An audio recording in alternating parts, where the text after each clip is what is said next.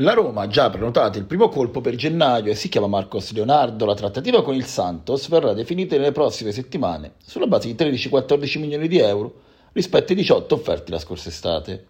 Con l'attaccante brasiliano c'è già un accordo totale per un contratto di 5 anni. Marcos Leonardo è una scelta precisa del general manager giallorosso Tiago Pinto, che stravede per le sue qualità. Su di lui la Roma vuole costruire il futuro, convinta che possa diventare l'attaccante titolare della nazionale brasiliana. L'idea sarebbe quella di prestarlo a un'altra squadra di Serie A già a gennaio, per farlo ambientare bene, concedendogli il tempo necessario. Alla Roma Marcos rischierebbe di rimanere fuori considerando la presenza di Lukaku, Belotti e Azmoun. Due ipotesi plausibili sono l'Empoli e il Sassuolo, ma ci sarà il tempo per approfondire. Ora è arrivata l'ora di concludere un affare impostato da mesi con il Santos.